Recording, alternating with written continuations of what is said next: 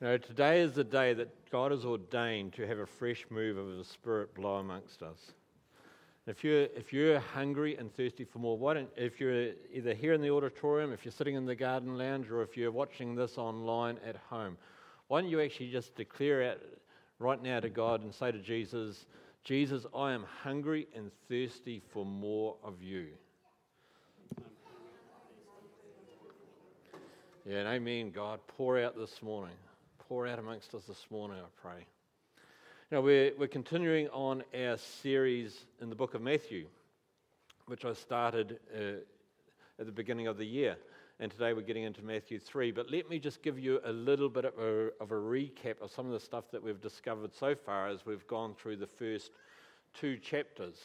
And if you remember in the first talk, I, I, highlighted that the very first verse of the New Testament, the very first verse of the Gospel of Matthew, identified that, G, uh, pointed straight to Jesus and identified that Jesus is the Messiah, the promised one who would come to save.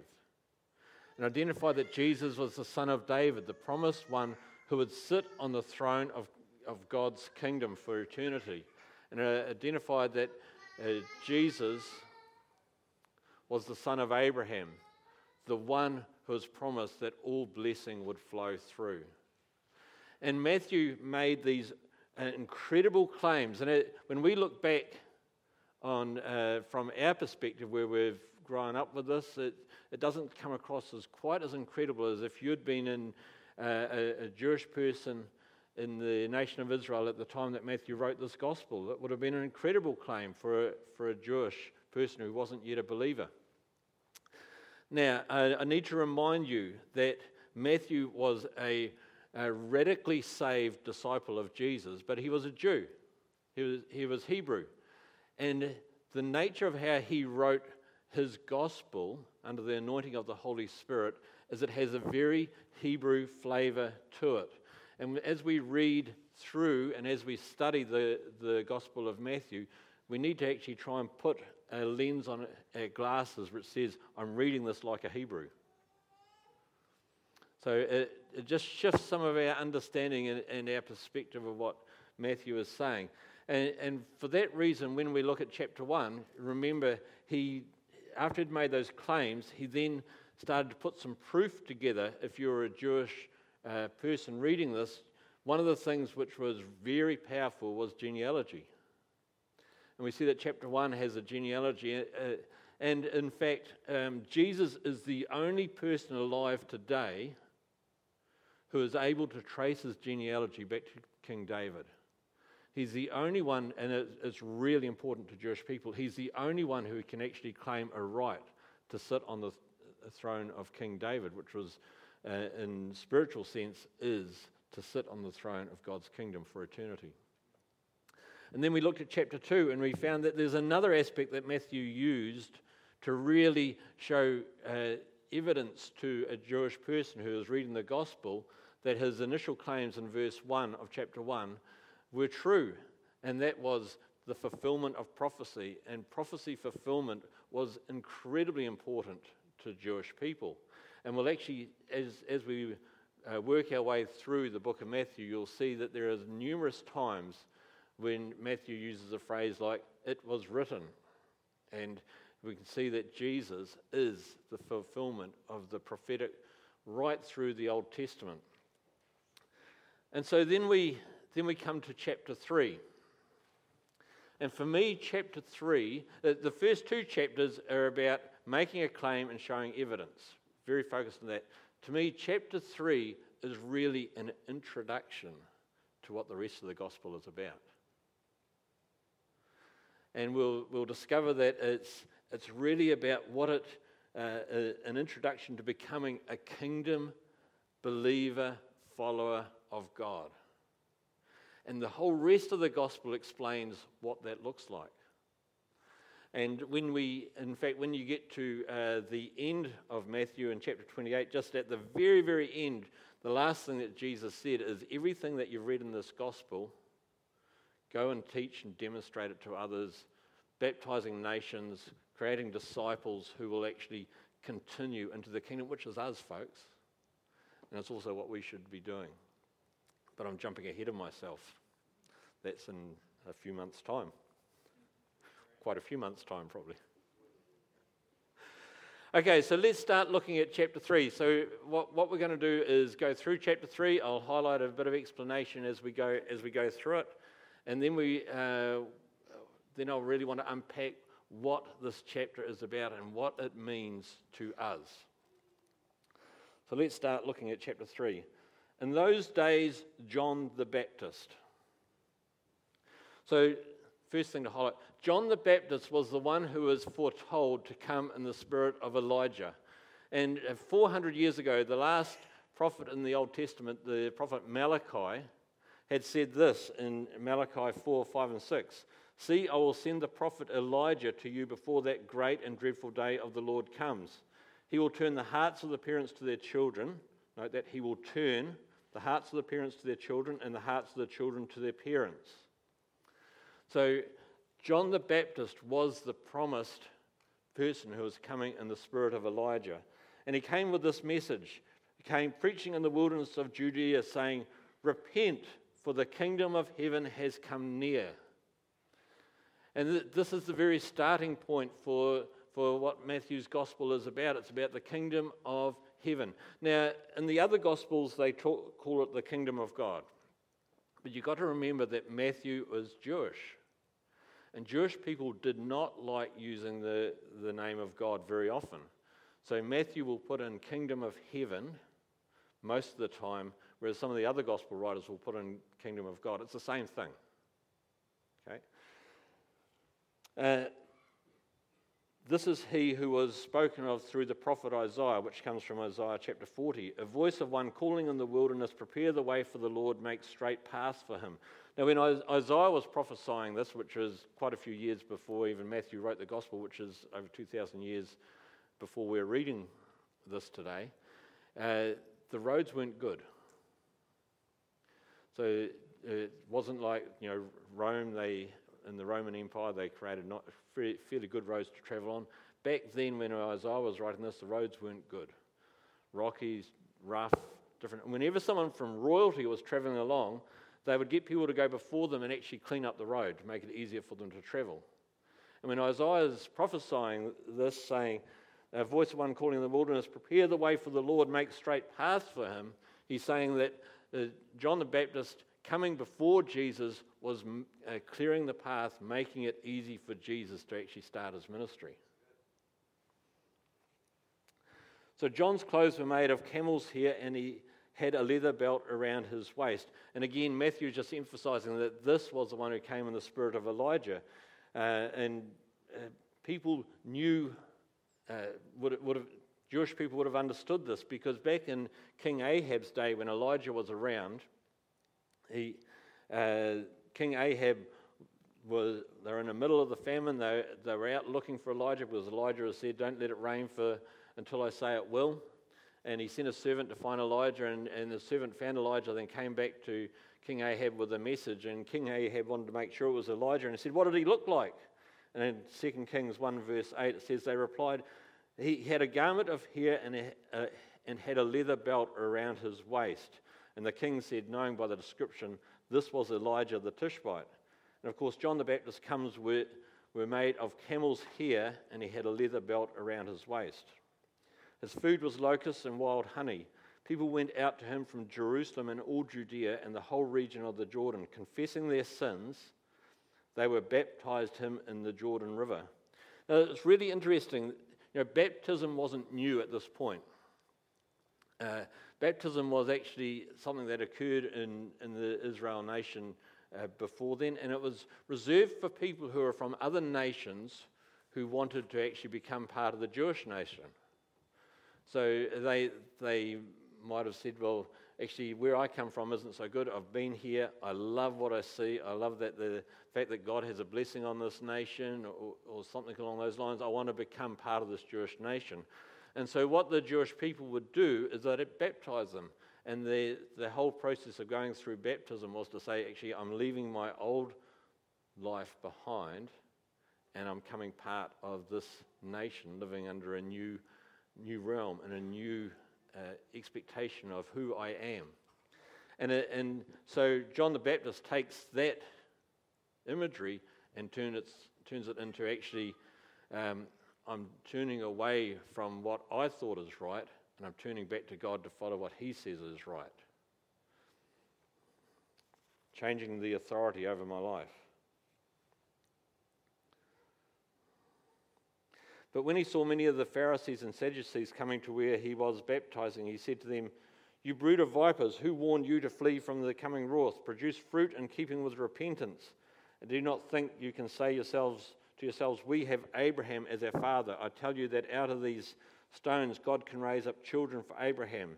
The axe is already at the root of the trees, and every tree that does not produce good fruit will be cut down and thrown into the fire.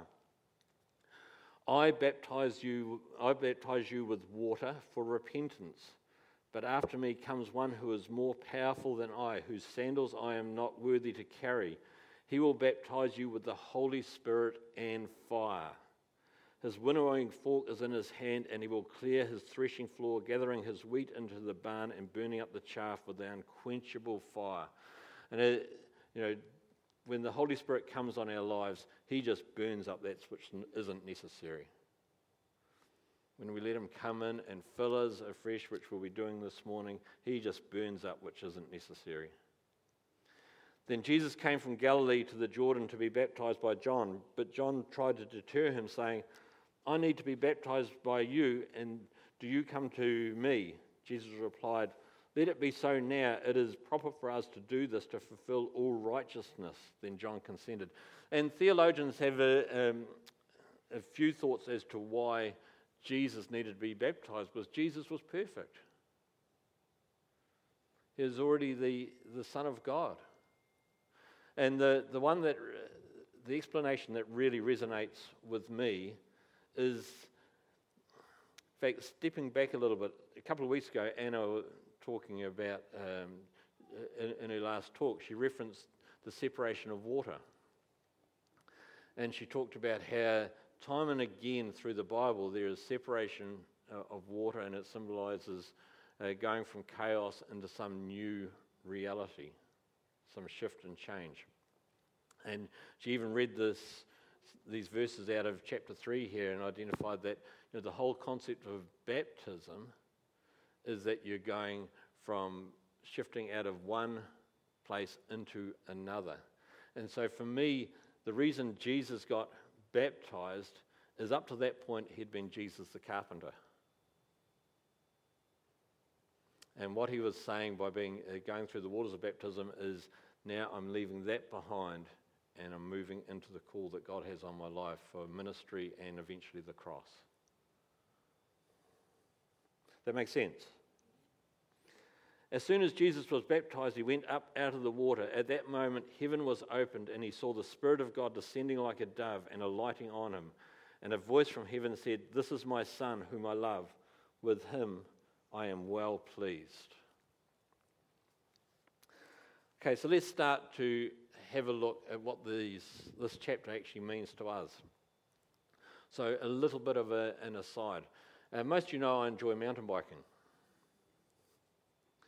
One of, the, one of the things that, one of the aspects I really enjoy about uh, mountain biking is what I'd call going on adventure rides, where we, uh, Carl and Mike and myself, we often go riding together. And, and each year uh, we tend to try and go on a big ride, an all day event. Uh, uh, well, Mike, not so much these days.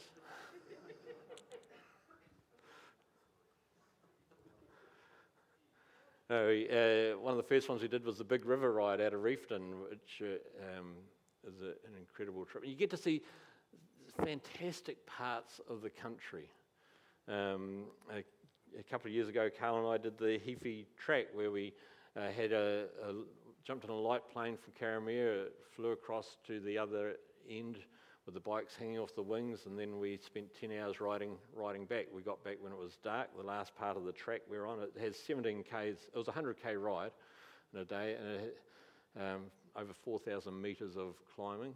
And um, the last part of the track, we were it was getting dark. We, fortunately, we had some lights for this, and then uh, 17 k's on the road in complete darkness, heading back to Karamea. Now, the thing about these rides is if we try to do them at the start of summer, we would kill ourselves. Uh, during winter, it gets really cold. We, have you noticed that? And so our training drops off significantly, and the weight goes on. And uh, so, if we're going to do a, an adventure ride, which is great, you, you need to get yourself prepared for the ride. And two things that I have found help in, incredibly with doing this one is losing weight. So by the end of winter, I'm normally about 95 kgs. About now, I'm, I got on the scales this morning and it said 85.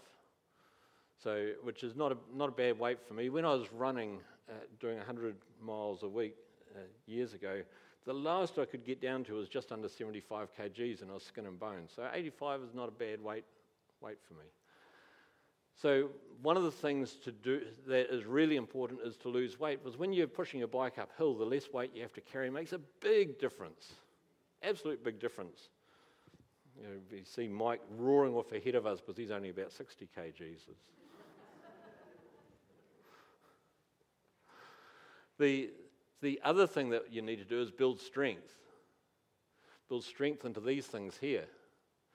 And you, um, which is why we do longer rides and we do lots of uphills. And yesterday, Carl and I did nearly a 90k K ride with a bit of hill work in between just to actually build that strength into our legs. Two things you need to lighten and you need to build strength. And this chapter in Matthew chapter 3 is exactly about that for our journey with God. It's about becoming light and building strength. Do you get that? It's about coming, becoming light and building strength. And it brings that out in, in two aspects about repenting and about being filled with the Spirit.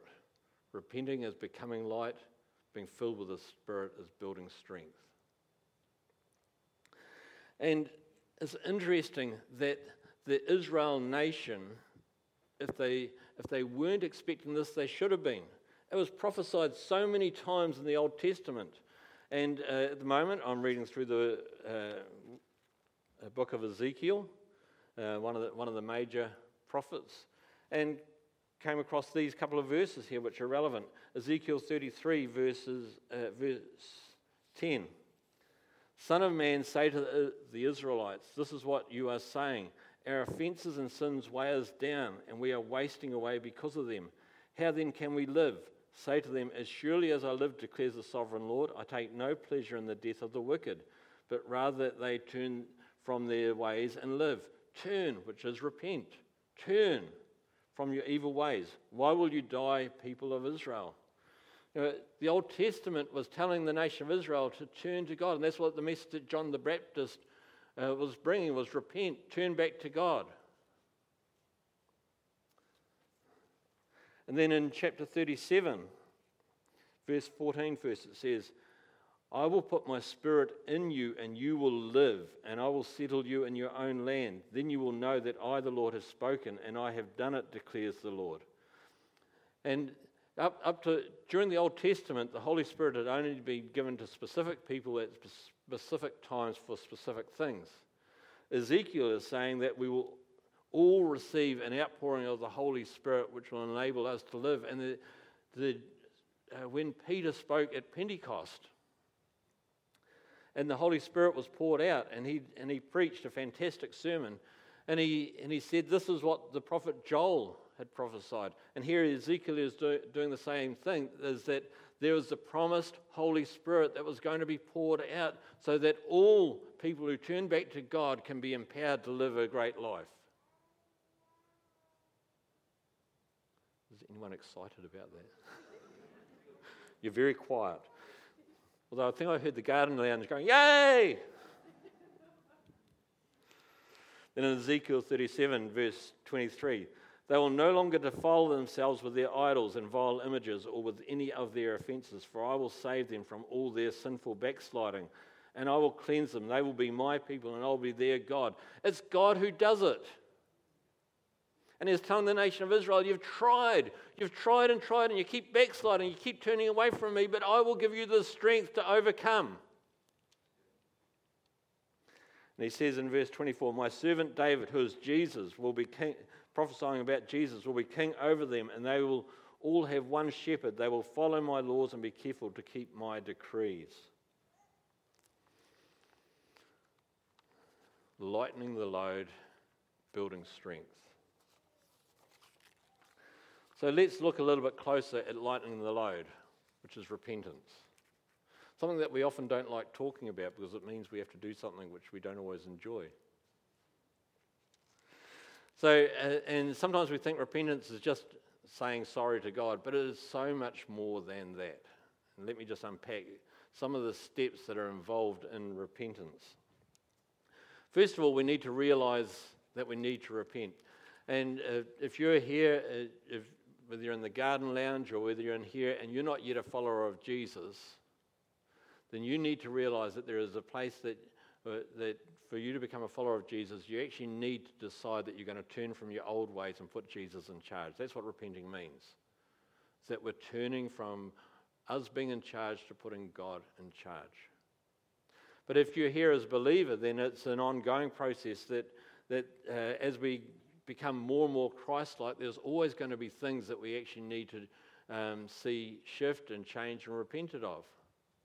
But we need to understand, uh, or we need to realize our need for repentance.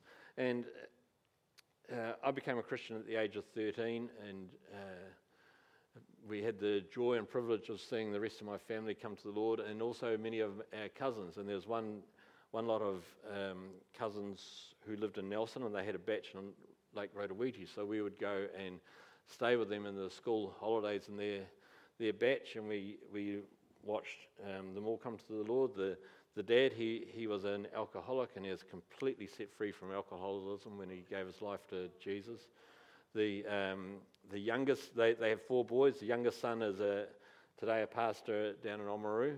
Uh, the one that's uh, the same age as me, he was a youth pastor for many years and uh, then also an elder at Annesbrook uh, Church for, for many years after that.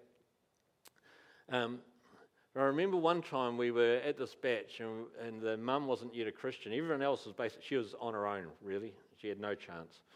But, but I remember we were having this conversation with her and she said, Why do I need to become a Christian? I'm a good person. I don't cheat on my husband. I don't get drunk. I spend all my time raising up these four boys. And I, I help out in the community. Why do I need to become a Christian? I'm a good person. And she hadn't yet realized her need of a Savior. And this is step one. Of course, she did become a Christian, a fantastic lady. She's still alive. We, when we go up to uh, Criterion Christmas, every so often we'll go and visit them and catch up with them. They're awesome people. But, um, we need, whatever is going on in our lives, there is an, we actually have to come to the point where we realize that there's something that we need to repent of. And the Holy Spirit will convict us of that. And that brings us to the next point. Part of repentance is there actually needs to be sorrow. We need to actually say, hey, I'm sorry for this. And 2 Corinthians chapter 7, verse uh, 10, it says, Godly sorrow brings repentance that leads to salvation and leaves no regret, but worldly sorrow brings death. And so there's two types of sorrow. And the Holy Spirit comes and brings conviction. The devil comes and brings condemnation. Two types of sorrow. And you, you're probably familiar with this. But uh, sometimes when I'm ministering to people, and one of the things that I might do is say, look, let's just see if there's any barriers here at the moment. Let's invite the Holy Spirit to reveal to you if there's anything that you actually need to repent of. And I'll say, you'll know it's the Holy Spirit because it'll be specific you'll think of a specific time, a specific place, and a specific event that you can actually repent of. And the Holy Spirit will give you a solution how to actually solve that. Holy Spirit is quite specific. In fact, uh, uh, there's a verse in Corinthians which my paraphrase is uh, goes something like this: Don't think you're unique. You're tempted, and you, you'll have temptations and trials the same as what people have had before you. But we can really trust God because He know He won't allow us to, to have temptations that we can't cope with. And while we're in the middle of that temptation, He's going to give us the ability to go through or get out of what we're in. So that's a Robert Norris paraphrase. But the Holy Spirit will be very specific when he, He's revealing things that we need to repent of. Whereas the devil, he'll just come along and say things like, Oh, you're hopeless. You're always just messing up. Why do you even bother? And we start just getting this sense of condemnation and dragged down, and the Bible says that leads to death. So we really need to tap into the Holy Spirit and get that conviction so that we can realize you know, we, we do need things that we have to repent of. And then we need to confess. And John uh, the Baptist brought this out. In John, 1 John chapter 1, verse 9 says, If we confess our sins, he is faithful and just and will forgive us our sins and purify us from all unrighteousness. And so repentance means that we're turning away from sin and darkness and death and turning towards God and light and life. It is that turning. Acts 20 21 says, I have declared to both Jews and Greeks that they must turn to God in repentance and have faith in our Lord Jesus. Acts 11 18 says, When they heard this, they had no further objections and praised God, saying, So then, even to Gentiles, God has granted repentance that leads to life. You know, the, uh, Paul said in one of his letters, don't give the enemy a foothold. And if we allow sin in our lives, and sin isn't just uh, murdering someone or getting angry, it's anything that sets itself up above Jesus in our lives. And if we give the enemy a foothold, well, if we have sin in our lives, we give an enemy a foothold. And repentance is one of our power weapons for removing footholds from the enemy. If we turn from anything that is blocking the um, or is setting itself above Jesus in our lives, we will remove footholds that gives the enemy permission to wreak havoc around us. Now, it's not the only reason the enemy might wreak havoc but it's certainly one of the ones that we can actually overcome. And repentance is a power tool that does that. Am I making sense? Peter said this in Acts 2:38. Repent and be baptized, every one of you, in the name of Jesus Christ for the forgiveness of your sins, and you will receive the gift of the Holy Spirit. Which is where we move into the next phase of the talk this morning. See, repentance gets rid of the muck, gets rid of the chaff. It get, makes us light so that we don't have to carry as much burden up the hill when we're on the bike. Being filled with the Spirit is the strength that we need. Being filled with the Spirit is the strength that we need. And uh, in Ephesians, we're told to go on being filled with the Spirit. To go on, continually be filled with the Spirit. It's not just enough to have a one off experience. You know, as we are filled with the Spirit, it, the Holy Spirit is incredible. He's, he's God, so he's got to be incredible. But by being filled with the Spirit, there's so many things that can uh, that it gives us strength for. So obviously there are the gifts of the Spirit which, which we start to function in. And, and Miriam talked about the hairdresser who went to actually pray for healing uh, for someone. And we can see that we start to pray for healing for people and we'll see healing take place and we uh, can have prophetic words and we can have words of wisdom and knowledge and all sorts of different power things that can take place. We grow and we, we can experience faith. The, um, my father uh, before he became a Christian, uh, we, there's this tent crusade out at Rangiora with um, uh, an American evangelist preaching there.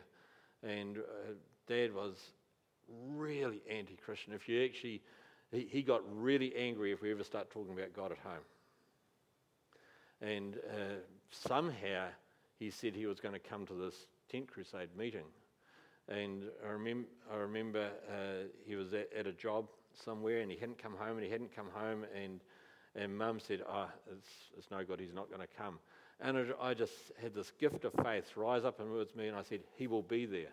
And I cleared that out. And then I had to head down. Uh, my brother and I, Tony, we were on parking duty. So I was down there. And next thing, when mum and dad turned up just before the meeting started, I could, you could have knocked me over even though I had that gift of faith when I declared that out, actually seeing it take place was, a, to me, it was a real miracle. And you'd have to know my father to under, understand how that might, might have been.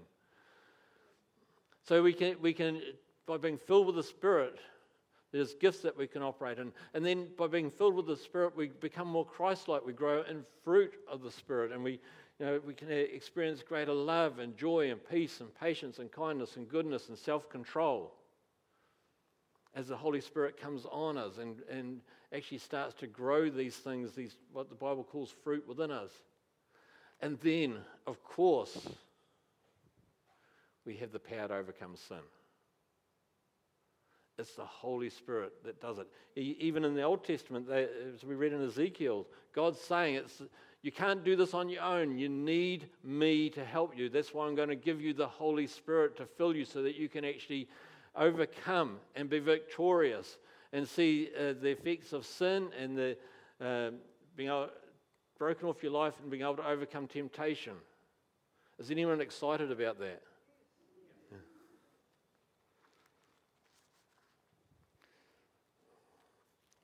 So, do we want to do it?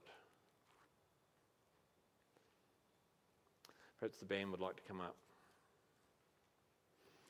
Now, uh, quite a few years ago now, when the auditorium was the other way around, we were having a time of, of praying for people to be filled with the Spirit. And I remember I was ministering to a young, young lady, and uh, it's the only time I've experienced this. But uh, um, as, I was praying for her to be filled uh, fresh with the Spirit, I'm not sure, I can't remember whether she'd never had this before, or, or being prayed for someone to be filled with the Spirit. But anyway.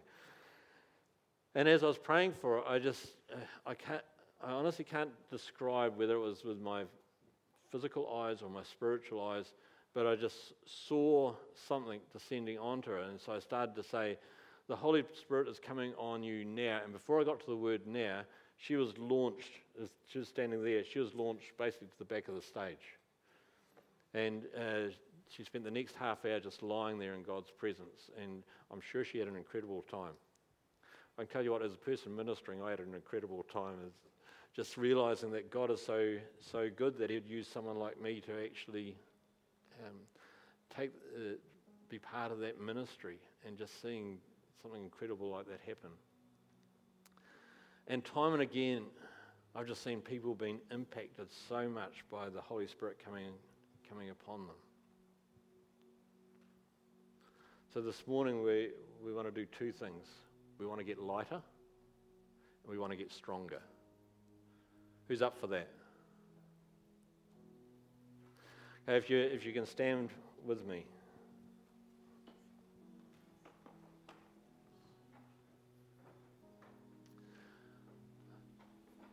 If, if, you, if you want to pray this, this prayer, please do, if, whether you're here in the garden lounge or, or at home. And what we're going to start off by is, is to get lighter, and we're going to ask the Holy Spirit to reveal if there's anything that we need to repent of, which is to turn. And we can confess that to God and say, God, I, I want to get rid of this. I need your strength to do it, but I'll do anything it takes to, to put this right. So let's invite that. And remember that when the Holy Spirit comes and brings conviction, it will be specific. If you're just sensing someone saying that basically I'm a bad person, then you can reject that. So let us invite the Holy Spirit to come. Holy Spirit, as we wait on you, please reveal to us if there's anything that we need to repent of and turn away from, anything that's elevated itself above who you are, Jesus. Bring that revelation right now.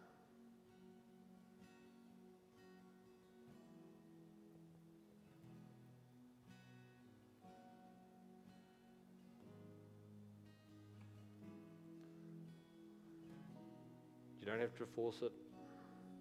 If nothing comes, that's fine. Praise God.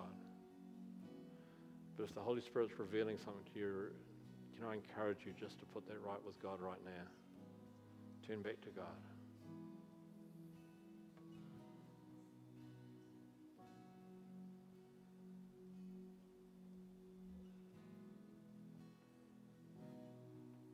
If you're not yet a follower of Jesus, you might actually want to take the opportunity to say, Jesus,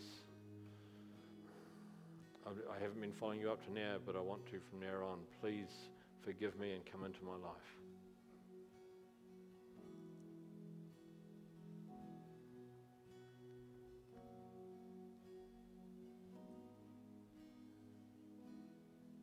Thank you, Lord.